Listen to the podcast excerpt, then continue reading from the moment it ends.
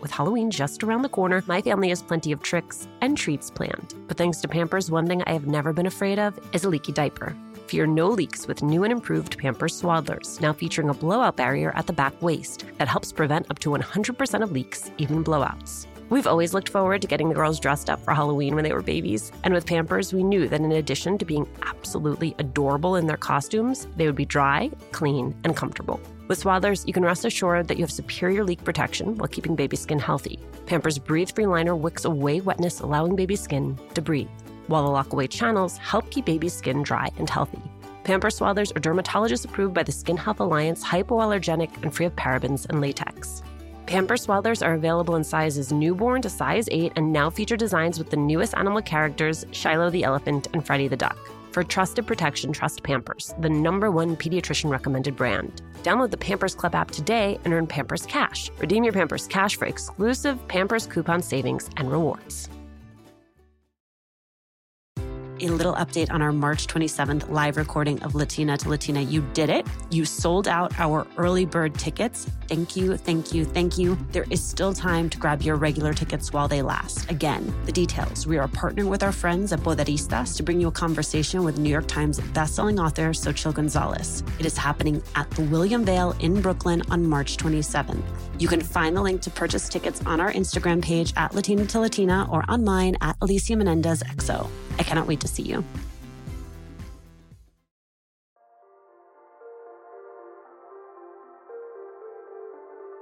Hey there, welcome to Latina to Latina. I'm Alicia Menendez, your host and contributing editor at Bustle. I like that there's a story for little girls that teaches them that they can win if they're good and they don't give up.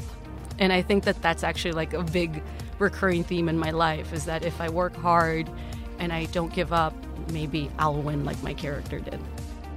This episode, I'll be talking to Cristela Alonzo. When we met four years ago, she was on her way to making TV history as the first Latina to create, produce, and star in a network sitcom.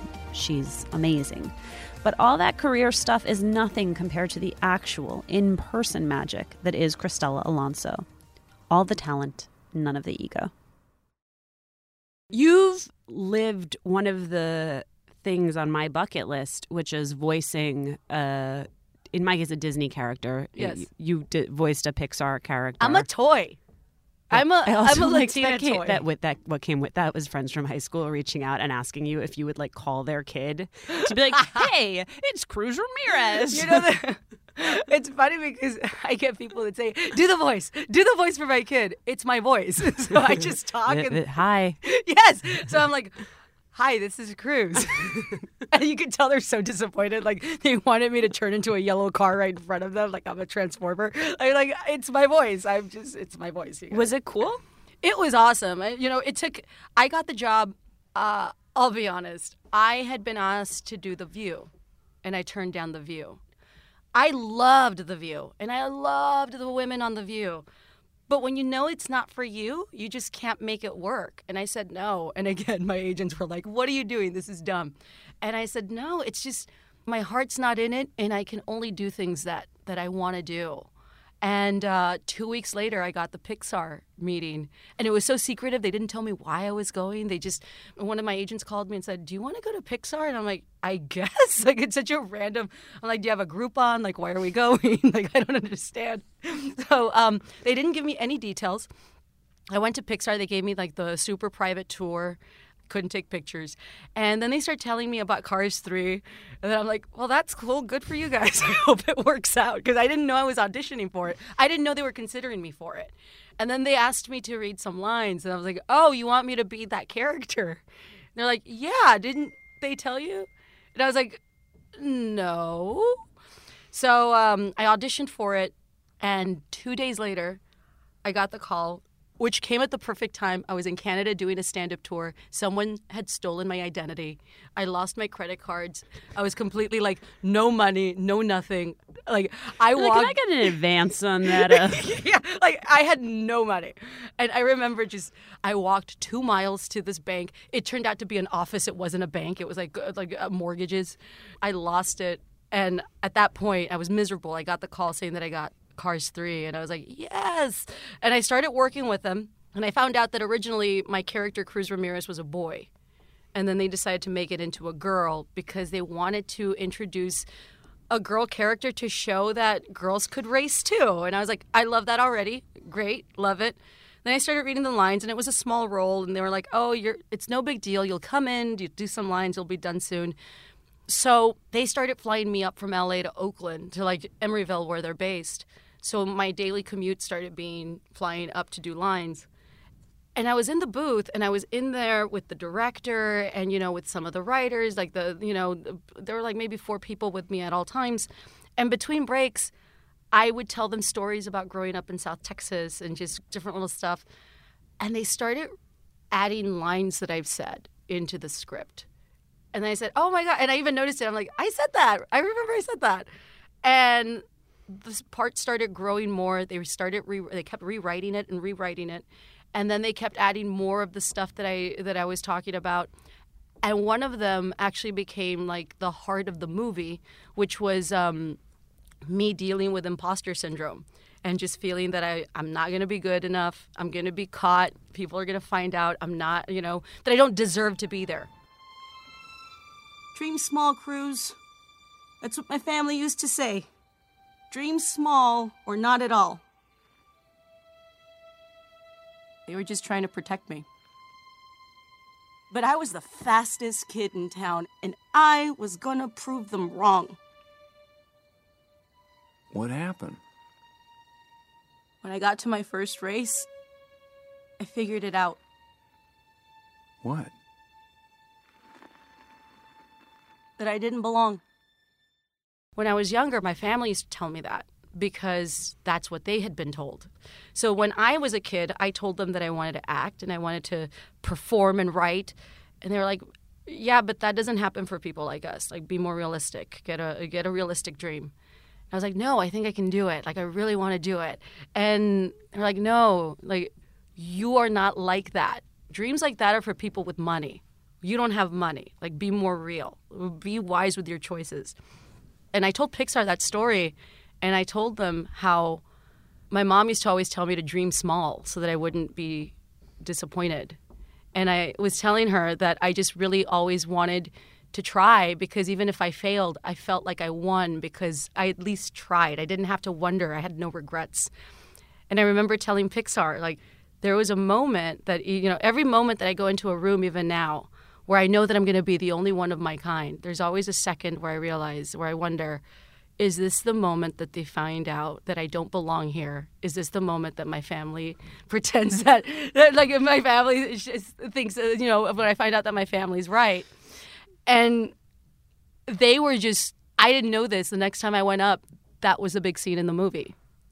And they had me read it, and I bawled while I read it. And I think that's the take we used because it was just so, I couldn't believe it. Like, I couldn't believe that. And it was that thing where Pixar said, We. We felt the heart of Cruz when you said that, and we realized that's what Cruz was. So we want to give Cruz the chance to win because you won. And I told them, I haven't won, but I love that Cruz is gonna win because I like I like I haven't won, but I, I really I love that Cruz is gonna win because that shows me that if if I'm Cruz and she gets to win, then maybe I get to win eventually too. And that became the whole character grew where, you know, spoiler alert, adults listening to this podcast, Cruz wins the race at the end and she gets to accomplish her big dream of being a racer. And I remember when they screened it, they said Pixar screens Were it you privately. more or less than I'm crying now? I was probably crying less just because I don't. like, listen, Well- get it together, lady. no, yeah, well, you know, honestly, I was. I think uh, I was crying less, and I'll be honest with you, I was crying less because my biggest, one of the biggest problems I have is that I, I'm very hard on myself. I have very low self esteem. I don't think that I deserve anything I get, uh, but I work really hard, so. I accept that I get things because I work hard, but I don't think I deserve them. And it's because I was raised to think like that. So, me, I was crying because I couldn't believe that someone acknowledged my story as being special because no one ever tells me that I'm special. So it's that thing where um, it's hard for me to accept it. You know, even when the movie was done, I, I couldn't believe that I. It, it, took a time. I don't even think I've really accepted that I was part of it. Pixar did that spe- uh, like a secret screening outside of Phoenix, and I remember they came back and said that uh, there's a moment where Cruz uh, wins the race at the end.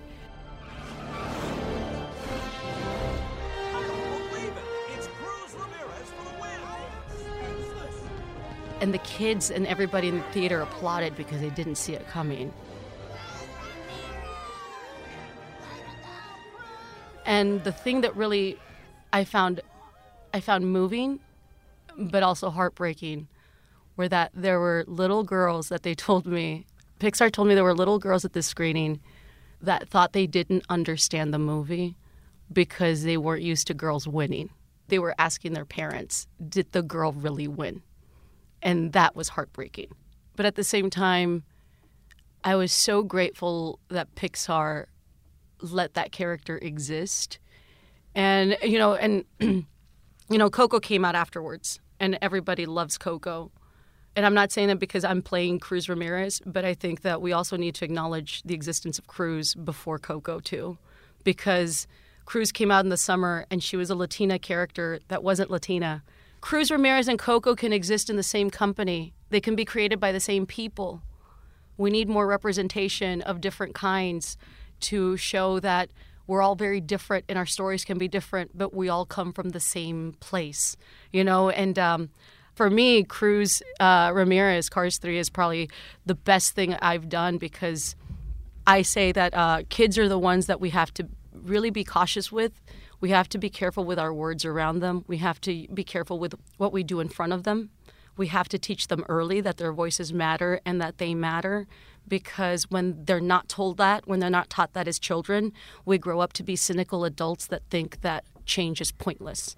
And I like that there's a story for little kids, especially little girls, that teaches them that they can win if they're good and they don't give up. And I think that that's actually like a big recurring theme in my life is that if I work hard and I don't give up, maybe I'll win like my character did. Crystal, here's my favorite thing that happens on Twitter. Someone finds your show, Cristela, for the first time. They watch it. They're like, this show's amazing. I love this show. And then they tweet at you, when's your show coming back? There's people that watched it when it was on the air that still ask me when second season is coming. And I'm like, that was uh, almost four years ago, you guys. Let it go. Let it go. It's such a unique experience for the rest of your life, no matter what you do from here on out. You, you are now the first Latina to Yeah. ever create, Yeah. produce, write, and star Mm-hmm. in your own television show. Now, with, with some time and distance, what does that mean to you? Uh, it means that it allows me to do other things that unfortunately I think at the same time allows me to be the first one to do other things, which reminds me that it's very sad that I'm the first one to do things. When I did Cars 3, I was the first Latina lead in a Pixar movie, and it was a big deal for them because they had never done that before. Every time I do a stand up show, I always have a Latina that comes up to me and tells me that their show helped them somehow. And it's funny how when people are hungry for representation, they cling on to something and they see what they want to see, the message mm-hmm. that allows them to do things. So for me, I love when people discover the show. And I love that people get what they want. At the same time, though, I hate that I didn't get more of an opportunity to work on the show, especially right now in the time that we're living in. Yeah, can you imagine that show in this moment? Yeah, because my, my whole life is based on really thriving in these moments and like really trying to bring out a voice that is never never featured, never focused on. And I, I think that's a little heartbreaking. That's annoying. It was largely sort of in the format of shows that you had grown up loving. Yes. Um, you know, these like multicam Yes. family sitcoms, and it was Yes. inspired by your experience as a Mexican American growing up. Yeah, it was actually a time in my life where I actually moved in with my sister to help take care of her kids. I helped raise her kids, three kids. In the show, there were two because three kids is expensive. Lots of tutors on set. exactly. Um, it was taken. So I had moved in with my sister. I was taking care of my mom. Uh, she was sick. I was taking care of the kids, and I wanted to show. I wanted to show—a show um, where the woman didn't need to find love. You know, it was it because I feel like every time we see a single woman, a lot of times it's her trying to find her perfect match. And for me, I wasn't really allowed to at that time. I had other responsibilities. I wasn't special. I knew a lot of women in my position, but we don't have shows about them. We don't we don't talk about them at all. You know, I thought that was really groundbreaking to actually show a single woman that didn't necessarily think about getting married because she was the aunt. But how funny we never talked about your show as a feminist show. Uh, no, because uh, It was too busy being a Latino show to be a feminist show, and it couldn't possibly be both. Absolutely. You know, it was that thing where I was the fish out of water at work. I worked in a law firm, and my boss in the show was actually based on an old boss I used to have that was super Republican. He would threaten to fire me if I didn't read Ann Coulter books because he wanted me to learn like the right way to do things. And I like your your play on right there. Isn't that crazy? Like he would leave the books on my desk and he would say, This is her new book, you should read it. And he would quiz me on it to see if I read it and I would have to read it. And it was that thing where you read it and you just kind of realize that that you're the problem as you're reading it. You're just like, well, this is not a love letter to me at all. but I Silly thi- Cristela. I know. Hey guys, but I do think, uh, in a weird way, I think that uh, just the way that we are as a society, we go through trends, and I think that a lot of people use movements as trends. I don't mean the people involved in the movement, my God, no. But I think that my show was very feminist, and I think it was maybe a year before the feminist movement kind of took off, where everybody was kind of accepting that it was going to be around. You know, if my show had probably come out during the time that the Women's March had come out, or just in the in the peak of Donald Trump. Yes. In a weird way, I was predicting the future. I did a Netflix special, and I remember, Lower classy. and in the special, I remember we were shooting it in San Antonio, and we shot the first show. And one of the Netflix uh, executives came up to me, and this is obviously before Trump won, and he said, um, "Do you want to change the jokes and change maybe the pretense and change some of the stuff because he probably won't win?" And I was like, no, we have to leave it like that. It's it's a snapshot of where we are in this country. We can't deny that it's happening. And the special came out a year ago and it's more relevant now than it was a year ago. And it's that thing where it's kind of frightening to see how accurate it is. And when you look back on my show, it's kind of weird to see how accurate it is now. I feel that both my special and my show were about like a year or two before its time, which I think is really sad. I always said um, during the production of my show, my show will probably not last, but the next one that gets the opportunity will last. Oh, I hate that you were right about that. because, you know, I think one of the things in, in the few years, and even though we're in different industries, there's an overlap because it all sort of is under the media umbrella. Yes. One of the naivetes I had coming into this business was that it was an escalator and it was up, up, up, up, up. and that each big opportunity, if I worked hard as I always knew I would, did my best, Yes. would lead to a bigger opportunity. So, not the way this actually works at all. And I wish that the humility I've earned was not earned. I had just come in knowing that because you really end up having your ass handed to you. Abs- I, I was talking to my therapist about this this week. I, I was telling him that I actually wonder how, um, because at times I struggle with depression, and it, I think a lot of it comes from that, from the idea that you're taught as a kid that if you're nice and you work hard and you're a good person, things will happen.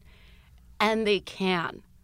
But in certain industries, in certain things that you choose to go into, you realize that it's not enough. And when you when you do all those things, And, and on top of that, you're also extraordinarily talented Yeah. and exceptional in a number of ways, but this is also not a business that's a meritocracy.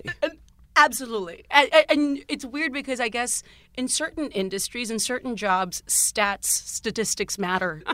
I kind of wish we had that skill on this job where I can look at peers and say, you're not good at this. And, you know, be told, like, you're not good at this. I think that when you grow up having this idea, when people tell you, and look, they mean well, and you should be a good person, and you should work hard, and you should be nice, but you also have to realize that if things don't work out the way you wanted them to, that's not your fault. And I think that a lot of times we tend to look inwards and think, what did I do wrong? And we have to understand you didn't do anything wrong. It's just it's, it wasn't your time or it wasn't your thing. I say this a lot in talks where people always say, "Oh, my prayers weren't answered." And I always say, "Well, they were. The answer was no." And You're it- like the opposite of a motivational speaker. like, why try so hard? It's all pointless. Everybody, my seminar's five dollars. Walk on this fire. I know it's gonna burn, and you'll learn nothing. But walk on it. Like, you know. I'm like the anti Tony Robbins. How do you work around the fact that you will probably never be fully embraced? You know, I think. Uh, well, a couple things. Well, first of I all, do you think that's fair?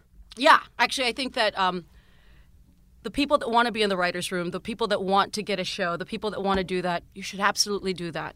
I think that what would help is that if more people like me that have been in that situation can go back and tell people that are coming up what to expect. So what's what do you expect? You know, like well, in a writers' room. what is room, a writer's room?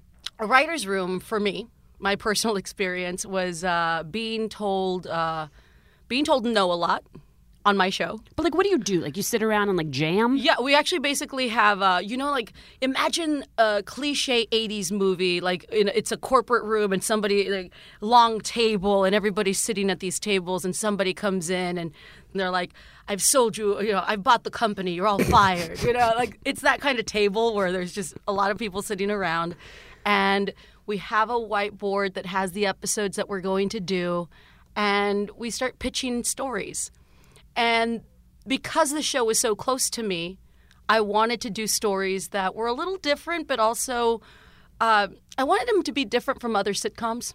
Because you know, when you see a lot of sitcoms, you kind of you know which ones are coming. You know, sometimes they're very typical, and um, I always wanted the I always I just wanted everybody to work as much as I did, and I wanted people to care as much as I did. And you realize that Oh, down. I that was me. It was me being naive, me not having anybody. You know, when people ask me who's your mentor, I'm like, no one. Who who who do I have? I, I don't have anybody that I can go to and ask for advice. I, people barely acknowledge that I did the show. But on Twitter, they do. well, I mean, the industry doesn't acknowledge that I did my show. A lot of the reviews for your show, one of the big takeaways was that you were a huge star Yes. as as an actor. Yes, yes, yes. Which has got to be sort of affirmed. Like, did you like walk around with those to be like, told ya? You know that I actually never read any reviews. I, Oh, they I- were good. I never read any of the reviews. I, you know, there was this thing. Um, there's a show called uh, Iconoclast that was on Sundance years ago, and they would uh, put two people that that really respected each other's work, and they would have a conversation for an hour. This is pre-podcast, and you know, um, there was an episode with Dave Chappelle and Maya Angelou, and it's an amazing conversation. But Maya Angelou uh, has a moment where she says, uh, "Don't pick it up, don't put it down," and she breaks down how you can't listen to praise because if you do, you have to listen to criticism too. You can't just pick one. And for me, once I heard that, I took it to heart. I didn't read reviews. I didn't. I didn't like that because then she had a, a, such a great point where if you do read the good things, then you have to accept the bad things for what they are. And if you do that, how on earth can you do honest work if you're always wondering what people are going to think of you? Mm-hmm. And I didn't read any of them. I don't Google myself. I don't do anything. The only time I hear anything about myself is when people go out of their way, thank you, Twitter, to tell me how awful of a person I am on Twitter, but they're always anonymous. And I always say, They're they're in St. Petersburg, yeah. babe. I, I always I, I tell people I'm like, babe, you believe in things you you like you believe in it so much you have to do it anonymously. Like, come on, like That's adorable, you know? Why why is this an egg? Put a picture up here. Exactly. I'm like, I'm putting my picture up. You do it too. Okay, the show actually gets picked up, which is like nothing short of a, a miracle. Yeah. It gets called because you didn't read the press and I did. It gets called the little show that could. Yes. And you know, I always thought like, well, not knowing anything, knowing like, well, if the script is good and it's produced well and it finds an audience, then like that's it. But like there are all these other decisions like time slot, Yes. um, how promoted a show is, Yes. what your lead in is. so and oh and, uh, and I didn't know this. It matters what studio owns it. what, how explain that to So like um I didn't know my show was owned by 20th Century and 20th Century would basically lease the show to ABC, which means that ABC had to pay a lot of money to rent my show so that they can broadcast it basically. You know, um, with my show, the marketing money goes down because they already had to pay money to rent the show.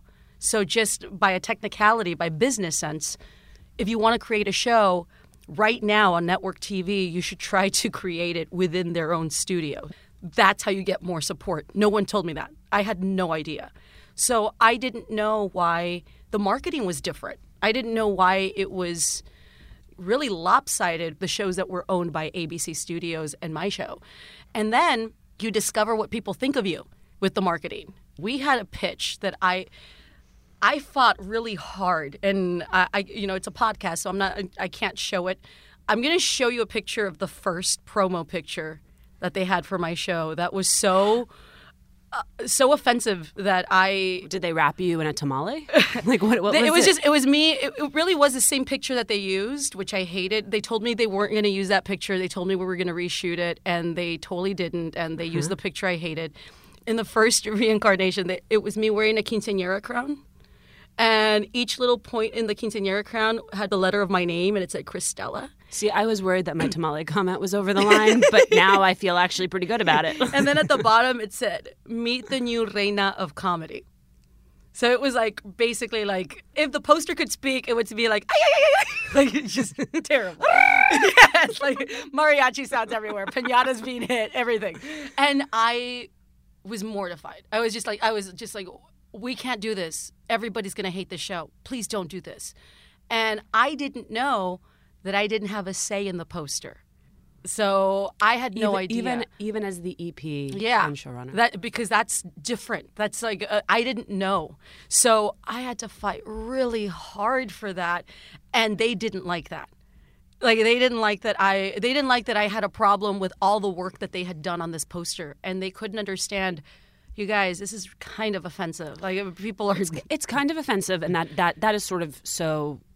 Like I feel like we don't even need to explain that. I Mm-hmm. feel like the other part of it though is that you've spent 10 years Yes. investing Yes. in the person and brand yes Cristela Alonzo. all to have it shut down by someone else in a minute because that and that I think that is um it's it's what people don't understand. It's I mean it's even if you think you get it, I think you you can't until you've had the experience yourself. absolutely Um, the viewer or the person who's consuming that won't be able to differentiate the choice that was made on your behalf from Mm-hmm. you. So so no one's gonna people are gonna look at that poster and say, "Wow, that Cristela Alonzo." wh- Yes. what a dum dum. they all everybody thinks that i do everything Uh, and that was one of the things that in Which the P.S. you sort of do uh, Yes. outside of Yes. like you Yes. you are both like a website builder and Yes. your own graphic designer. Yes, I do, like, I do. Your own makeup artist. Yes, so I do it all. I, I do it all. I always say that you learn to do things out of need. So it's like I needed to do it. I didn't have money, so I learned how to code. I learned how to build my site. I built everything. I did everything by myself. The thing is, Where is that I've, I've I've decided to just pursue strategic incompetence, where I walk around to all my friends and I'm like, I don't know about websites. Does anybody know how to put on fake lashes? like, I, you know, well, you know, um, I actually had to drop out of college uh, to take care of my family. And what I did, I used to ask my friends to send me um, what they were studying, their curriculum, and I learned it by myself. So oh my I god, I actually, ha- you're seeing the Goodwill Hunting remake, right? so I would actually I I actually learned a lot of the stuff that they were learning from YouTube and I would buy my own textbooks that they were doing it and I would read them on my own. That's how I learned stuff. I actually went to my own university that I created. And it was all based on the curriculum that I was getting given by my friends. So I learned everything. That's why I tell people uh, we live in a time right now where you, um, if you can't afford to go to college, that doesn't mean that that's an end to it. When my babies were going through their exploration stage, I had so much to worry about falling over, bumping heads. What did she just put in her mouth? The list was endless. But when they were in Pampers Swaddlers, I knew I never had to worry about a leaky diaper. Swaddlers are great for both baby and mommy. They keep your baby's skin healthy and dry with Pampers Breathe Free Liner, which wicks away wetness, allowing your baby's skin to breathe.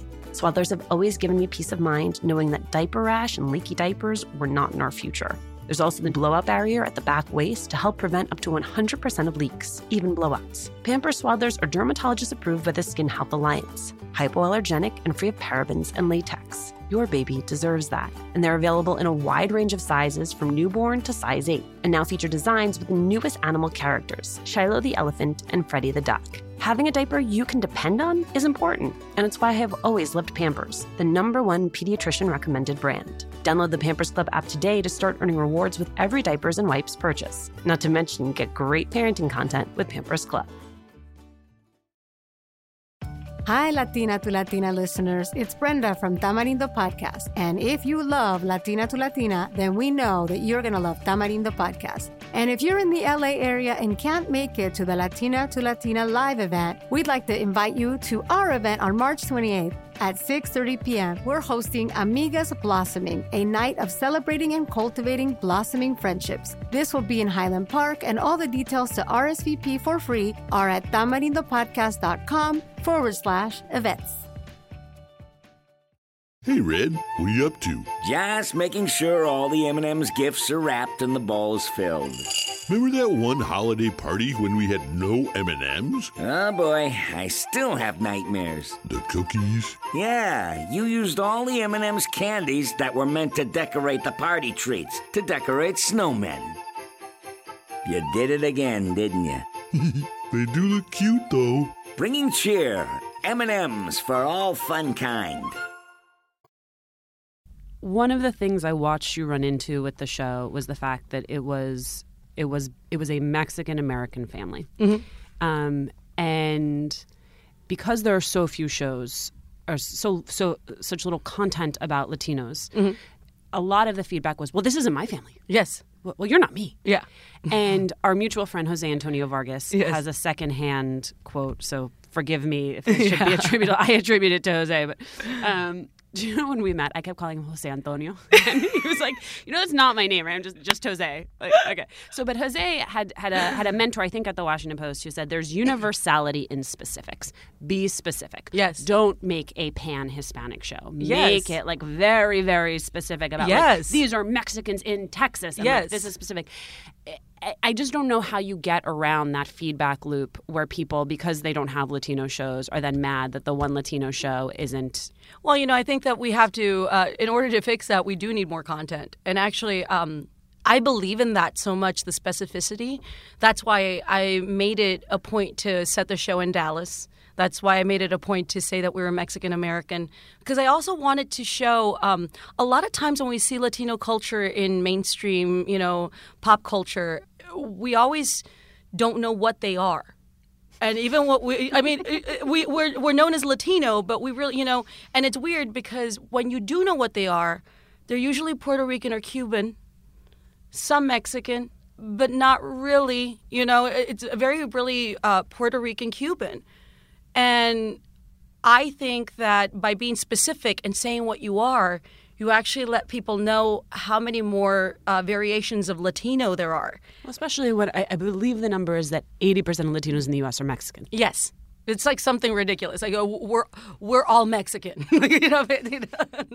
this Like, is the let me save you money on your ancestry DNA test. this is the point where like someone hears me say that and starts tweeting at me. I'm not Mexican. you know, but yes. Okay, but here, but to underline the point for someone who is listening and having that freak out moment, it is that given that the vast majority of Latinos in this country are Mm-hmm. Mexican or Mexican American, then the fact that the majority of content Yeah. or representation representation is of people like myself who are Cuban, Cuban American, or Yeah. Puerto Ricans.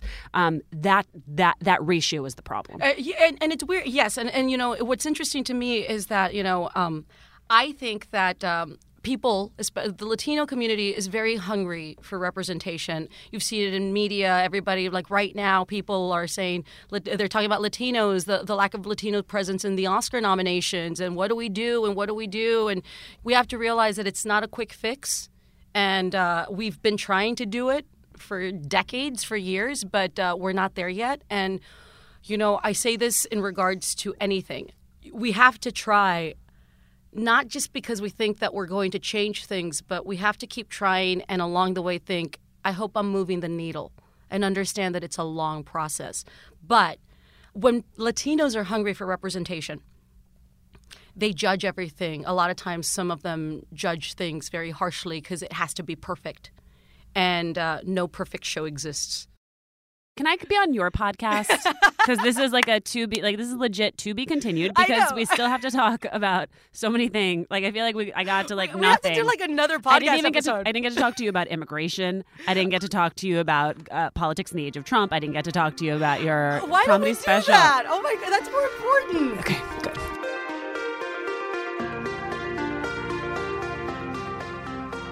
That's it for now, but we want to hear from you. Email us at latina to latina at bustle.com. Send us ideas for awesome guests or whatever it is you're thinking about right now. Remember to subscribe to Latina to Latina on Apple Podcasts, Stitcher, or wherever you're listening. And please leave a review. We love hearing from you.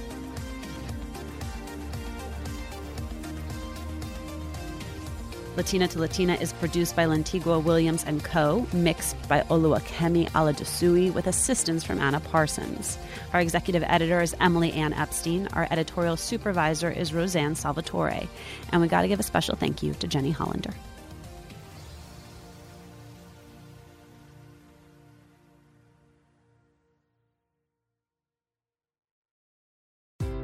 Update on our March 27th live recording of Latina to Latina. You did it. You sold out our early bird tickets. Thank you, thank you, thank you. There is still time to grab your regular tickets while they last. Again, the details. We are partnering with our friends at Poderistas to bring you a conversation with New York Times bestselling author Xochitl Gonzalez. It is happening at the William Vale in Brooklyn on March 27th.